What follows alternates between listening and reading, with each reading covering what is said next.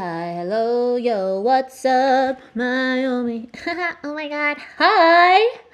Wow, welcome back to the Friend Crush podcast.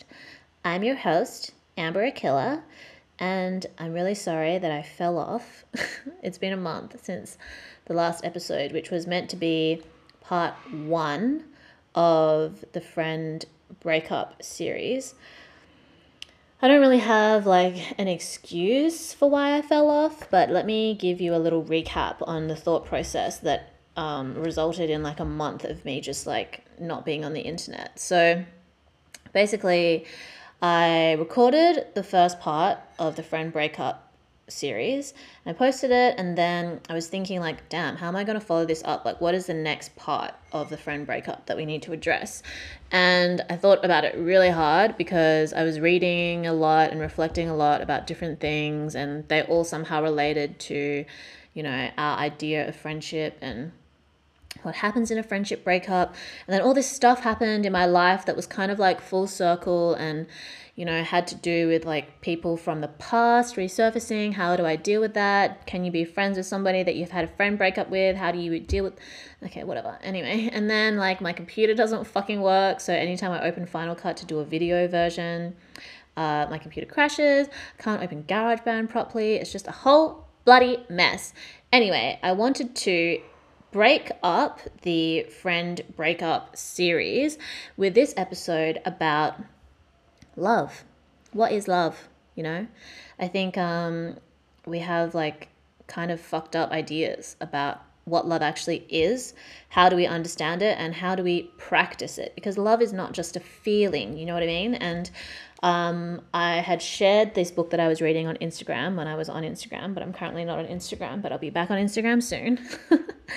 um, the Road Less Traveled by M. Scott Peck. So, this book has um, how many sections?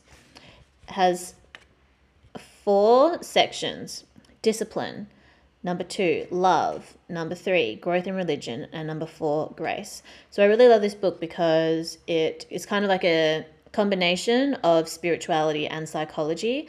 And that's something that I've been exploring more this year, just having time to think about spirituality in a kind of like rational and scientific context because I definitely um, am a spiritual person. It's something that I've been exploring um, from a young age, and I think this year I've definitely connected it more with psychology, psychological principles in order to better understand myself, better understand other people, and why the world is so fucked up. Anyway, so this book is great. Um, obviously, I don't resonate with like every single thing that is said in this book, but I feel like, you know, main ideas are important. So the love section, it has it is divided into the following. Love defined, falling in quote unquote love, the myth of romantic love. More about ego boundaries, dependency, cathexis without love, self sacrifice, love is not a feeling, the work of attention, the risk of loss, the risk of independence, the risk of commitment, the risk of confrontation. Love is disciplined, love is separateness, love and psychotherapy, the mystery of love. So, um, yeah, I mean, I really encourage people to read this if they're looking for just like a tool to further their self development. Um, but basically, I think the main distinction that I want to make is the difference between love and cathexis and how we get these things confused. So, this book, The Road Less Traveled, and also Bell Hooks, All About Love, discuss the difference in these two definitions. So, let's talk about cathexis first, which is like, okay, so when talking about how love is not a feeling, Mr. M. Scott Peck says, the feeling of love is the emotion that accompanies the experience of cathecting. Cathecting is a process by which an object becomes important to us. Once cathected, the object, commonly referred to as a love object, is invested with our energy as if it were a part of ourselves, and this relationship between us and the invested object is called cathexis. So, we may have many such relationships going on at the same time. We speak about cathexis, the process of withdrawing our energy from a love object so that it loses its sense of importance for us is known as decathecting. The misconception that love is a feeling exists because we confuse cathecting with loving. Love is an action, it's an activity, and this is what leads to the major misconception of love, um, which is that love is not a feeling. And many people possess a feeling of love and even act in response to that feeling. They're actually acting in a manner of unloving and destructive ways. So, a genuine loving individual will often take loving and constructive action toward a person he or she consciously dislikes, actually feeling no love toward the person at the time, and perhaps even finding the person repugnant in some way. Okay, so then um, he says that it's understandable because they're very similar processes, love and cathecting, but there are striking differences. So, first of all, we can cathect an object, animate or inanimate, with or without spirit. So a person might cathect the stock market or a piece of jewelry and may feel love for these things. And then, secondly, is that we have cathected another human being does not mean that we are a whit for that person's spiritual development. The dependent person, in fact, usually fears the spiritual development of a cathected spouse. Um, and then this goes to the definition of love. So, his definition of love which is one that I've seen um, in many different texts, is that it's the will to extend one's self for the purpose of nurturing one's own or another's spiritual growth. So if you love yourself, you're trying to further your own spiritual growth. If you love another person, you are willing to extend yourself to nurture their spiritual growth. And this is like such an important concept for us to understand in order to understand who and what we are connecting with. So, saying that you love a piece of jewelry or you love a piece of clothing or you love a specific activity um, is kind of like having a loving feeling towards something, but you can't actually like love something that doesn't have a spirit essentially. Even it even talks about how you know the way that you connect with your pets is different to love because you can't further you as a human can't really further the spiritual growth of your cat or dog. It doesn't mean you can't say that you love your cat or dog but it's important to know the difference between love and cathexis i'm still going to say that i love all kinds of shit but when it comes to dealing with friendships and relationships i need to understand you know the practice of loving that person. Do I actually love them or am I just attached to them in some way? and this then goes back into friendship and friend breakups. So I think the point that they make um, in terms of a dependent person usually fears the spiritual development of a cathected spouse or partner. So if you think about um, having a toxic friend and when you start changing and growing, that person in their fixed state becomes threatened by your change. I think that is not really a friendship based on love because that person is only interested in how their idea of you can serve their idea of themselves and not actually like how the two of you can grow together, which is such an important part of friendship for me, become such an important part of friendship for me because I've been in so many situations where I now realize that was not love, that was cathexis. And that person trying to convince me that it was somehow love on their part, me no longer wanting to be associated with them, or me being unable to feel safe in a friendship. Um, that's not love, okay? Period. And that's okay. But understanding it for me um, has helped me a lot in terms of like recognizing those situations for what they were or what they are and just being able to move accordingly. I I'm just like not one of those people that can be like, oh, that's just the way it is and that's the way it is and buy it. Like I need to know why it's the way that it is for me to understand and accept it and keep it moving, you know? Because I don't want to make the same mistake twice. And I sometimes I'm that dumb bitch that is like walking out of one toxic friendship and straight into another one because I didn't know what to look for. Um, I didn't understand, I wasn't consciously like aware of where things went wrong, what red flags I need to be looking out for. And then I get into the same fucking emotional trap.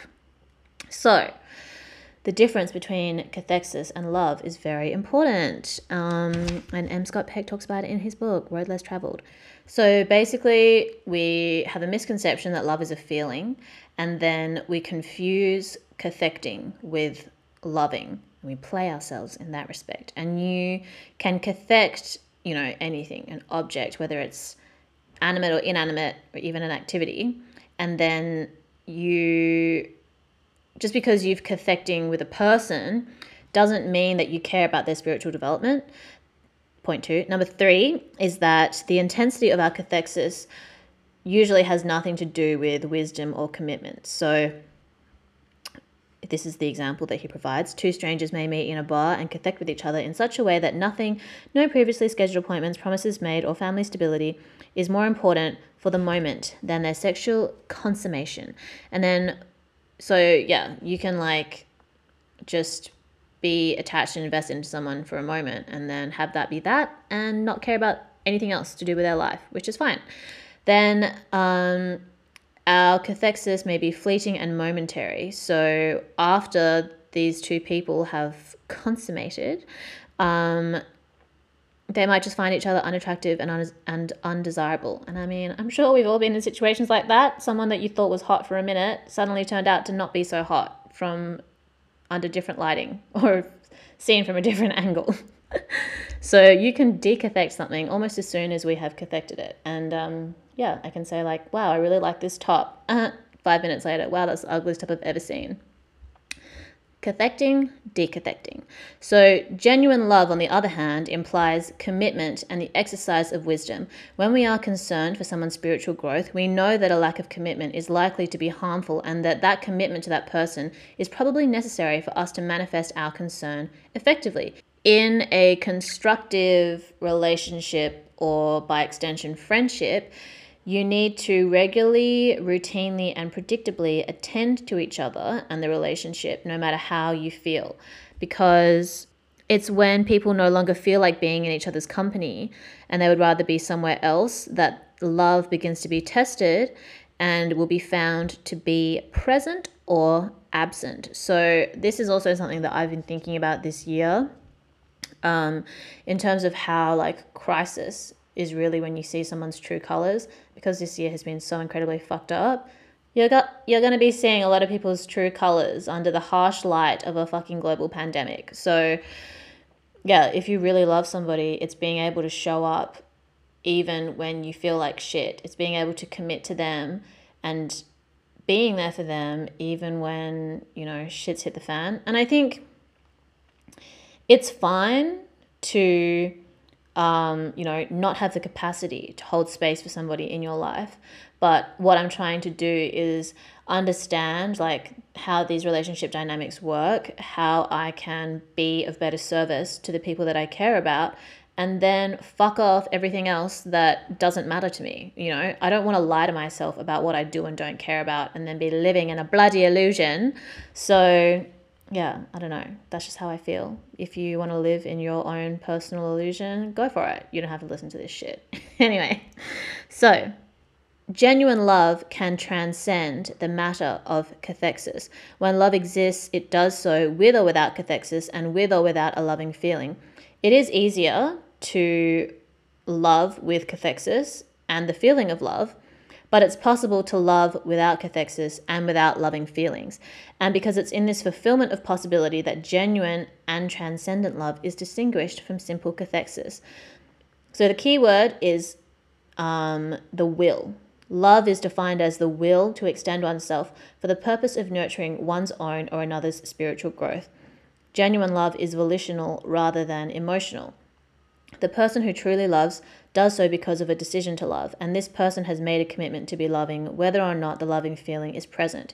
If it is, so much the better, but if it isn't, the commitment to love, the will to love, still stands and is exercised. Conversely, it is not only possible, but it is necessary for a loving person to avoid acting on feelings of love. Um, so, your feelings of love may be unbounded, but your capacity to be loving is limited. Therefore, you must choose the person on whom you focus your capacity to love and toward whom to direct the will to love.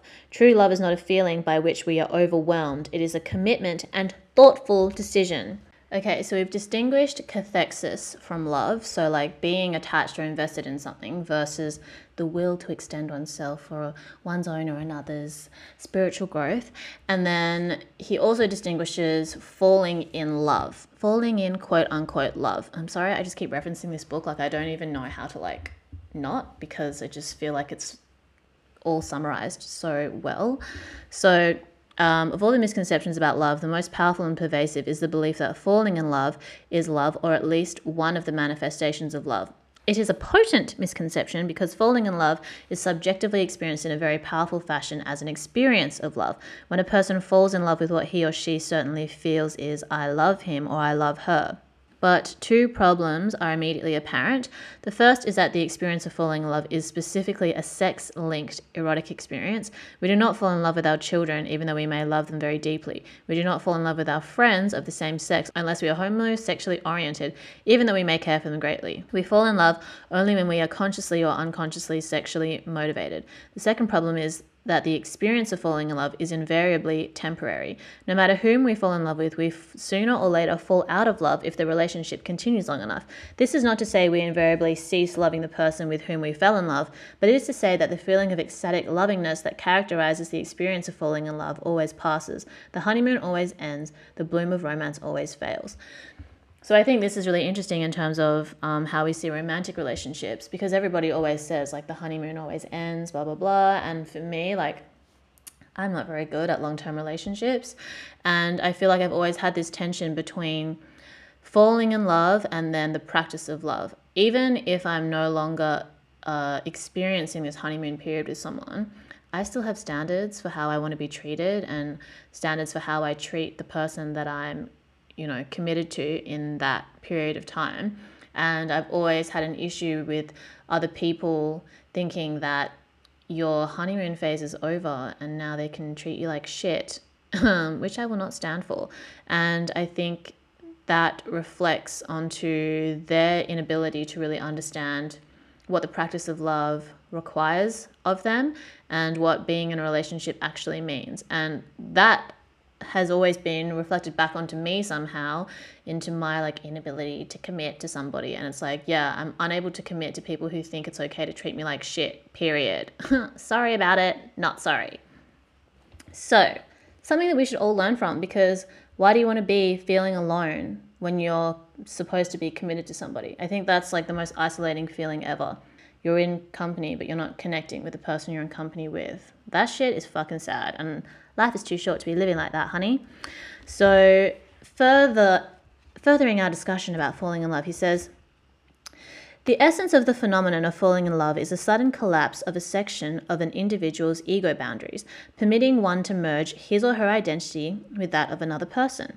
The sudden release of oneself from oneself, the explosive pouring out of oneself into the beloved, and the dramatic secretive loneliness accompanying this collapse of ego boundaries is experienced by most of us as ecstatic. We and our beloved are one. Loneliness, loneliness is no more. In some respects, but certainly not in all, the act of falling in love is an act of regression. The experience of merging with the loved one has in its echoes from time to time from the time when we were merged with our mothers in infancy. Although the merging, we also re-experience the sense of omnipotence that we had to give up in our journey out of childhood. All of these things seem possible. United with our beloved, we feel we can conquer all obstacles. We believe that the strength of our love will cause the force of opposition to bow down in submission and melt away into the darkness. All problems will be overcome. The future will be all light. The unreality of these feelings when we have fallen in love is essentially the same as the unreality of a two year old who feels itself to be the king of the family and the, and the world with power unlimited. Uh, another thing that I've observed in my relationships is like men and their clownery. like the promises that men will make in a heat of the moment when they're in a feeling of love and the reality of how they actually behave is like night and day sometimes, you know? So that's not love. That's just them experiencing love, but not actually practicing love.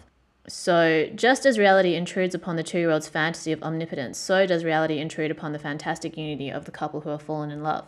Sooner or later, in response to the problems of daily living, individual will reassert itself. He wants to have sex, she doesn't. She wants to go to the movies, he doesn't. He wants to put money in the bank, she wants a dishwasher. She wants to talk about her job, he wants to talk about his. She doesn't like his friends, he doesn't like hers. So, both of them, in the privacy of their hearts, begin to come to the sickening realization that they are not one with the beloved, that the beloved has and will continue to have his or own desires, tastes, prejudices, and timing different from the others.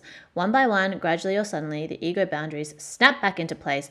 Gradually or suddenly, they fall out of love. Once again, they are two separate individuals. At this point, they begin either to dissolve the ties of their relationship or initiate the work of real loving. By my use of word real, I'm implying that the perception that we are loving when we fall in love is a false perception, and that our subjective sense of lovingness is an illusion. Real love does not have its roots in a feeling of love. Falling in love is not an extension of one's limits or boundaries, it is a partial and temporary collapse of them. The extension of one's limits requires effort. Falling in love is effortless. Real love is a permanently self enlarging experience. Falling in love is not. And, um, yep, falling in love is a trick that our genes pull in our otherwise perceptive mind to hoodwink or trap us into marriage. So, um, yeah, just much to think about. Definitely a feeling that I've had before. Like I, I talk about how like a lot of concepts I've um, sort of considered in abstract and not really been able to express in words that make sense. They've kind of been um, done so in this book. You know, it's really appeasing my confirmation bias. This book, but I think being able to learn about all these things just makes us wiser in terms of how we distribute our energy, what we invest in, what is important, what isn't important, and you know, how does the world really change if we don't? And if we have a fucked up idea of what love is, which is such an important part of the human experience, and we're acting like clowns, nothing really changes and the cycle continues and history repeats itself. So I think, yeah, the distinction in the ways that love is quote unquote felt or experienced and the way that you actually practice love is really important when we're talking about friendships and then relationships because in any situation if you love somebody then it's not about wanting to have sex with them it's not about wanting them to do as you want them to do. It's about being able to see and experience outside of your own and want to support somebody on their journey and their spiritual development. And loving yourself is being able to commit to your own self development and spiritual development and be moving outside of the comfort zone that you can so easily become accustomed to. You know, I think I've been thinking a lot about change and how we change over time and how to embrace change and what it's like to be around people who can't embrace change and how society has very fixed ideas sometimes about people. And social media can kind of highlight this in the sense that a lot of the time people are very unforgiving of somebody's past and project that onto their present. And if somebody has demonstrated that they have changed as a person and evolved from maybe a previously problematic place, I think uh, that should be commended, you know, and they shouldn't be, be punished for that. Obviously, people that stand by their, you know, problematicness is a different story, but I feel like cancel culture, this phenomenon, just goes way too far sometimes in like holding people accountable to saying something maybe ignorant 10 years ago. I mean, all of us were probably ignorant 10 years ago. You've got to give people the benefit of the doubt and consider the context in which they're working. If they're adamant about their position about being shitty, then you can deplatform them. Anyway, but I don't see that happening because I see a lot of people who have probably progressed a lot in their personal journey uh, getting cancelled and people who are really shitty and problematic still getting funded by corporations and their problematic audience. So I just wonder where our energy is being directed. Anyway, yeah, I wonder um, what you guys think about this definition of love and maybe think about how it's played out in your own life. It can be very confronting sometimes to think back on situations that you've been in where you thought you were acting in a loving way or you loved somebody or you felt love and then realizing that maybe that wasn't actually love, you know, given the way that we talk about and fantasize and romanticize love, it's hard to think about situations you've been in where you thought it was a foundation of love when really it wasn't. But in terms of how this relates to friendships, I would say that the most rewarding friendships that I have are ones with people where we can accept each other for who we are and just wish each other the best, regardless of whether that brings the two of you closer together or not. You know what I mean? Like you have to trust that the person that you love and support is still going to love and support you no matter where in life they are. And I feel like that's really that's been a real challenge for me this year that I've been away from the people who I've built my adult life with essentially, not being able to go back to Shanghai.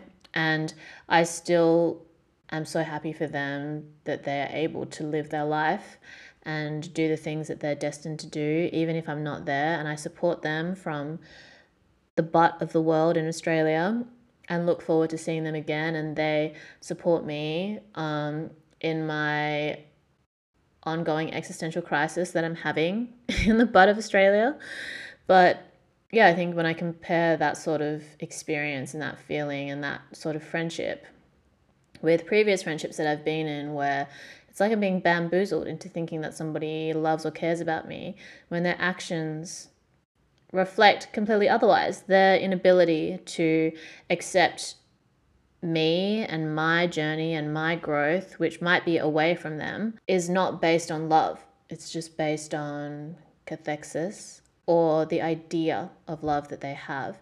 And kind of sad to think about shit that way. But it definitely provides a lot of clarity in for situations that I previously wasn't really able to understand or explain in like a rational way. It was just like, why do I feel empty inside when I talk to this person? They keep saying that they care about me, but I don't feel like I'm being cared for and I care about them and I hold space for them for them entirely and any part of them that they want to share and yet they don't do that for me. So how is this really love? How is this really a friendship?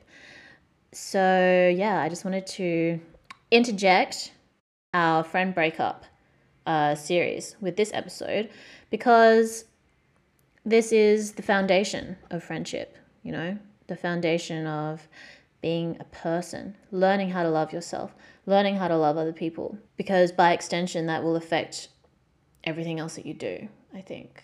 So, yeah, if you have not read the Road Less Traveled by M. Scott Peck. I encourage it. Some of the things in this book I do not necessarily resonate with. Um, you know, we just have to exercise critical thinking and take the things that we can learn from and maybe just ignore the things that maybe don't make so much sense to us or we don't resonate with. And yeah, let me know what you think. Hit me up, but I might not get back to you for a bit because I'm just on a little breaky break from social media. But um, I'm just going to keep making podcast episodes. I mean, I'm going to be back soon, but I just felt like, you know, I wanted to share a little bit about love. I think, and it's really interesting because um, obviously, like, I have a very specific sense of humor, which is like dragging the patriarchy and um, having plenty of sarcastic comments to make about the nature of relationships. And people confuse that with me being like a hollow shell. And I don't really think that's the case because on the other side of that is like I have friend crush, which is like inspired by connection and by my friends and cute things and you know concepts about love and um, friendship.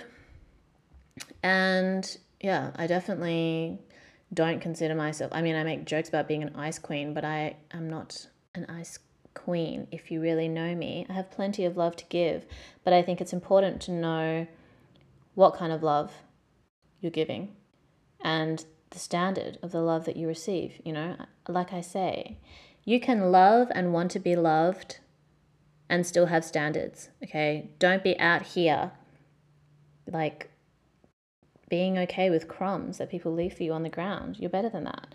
And it's important to go through this journey of self development, self love, in order to get to a place where you're receiving the love that you're giving yourself. You know, people don't say, like, how can you love somebody if you don't love yourself? For no reason, because it's true. If you don't have high standards for yourself, nobody else, who else is going to have high standards for you if not you? So, we got to start from the inside, work our way out, and then hopefully the world will change in its own little ways from the ways that we do. Anyway, thanks for listening. Miss y'all, and uh, look after yourself. Drink water. You know, tell your friends you love them and you care about them, and um, go be a better person. Bye.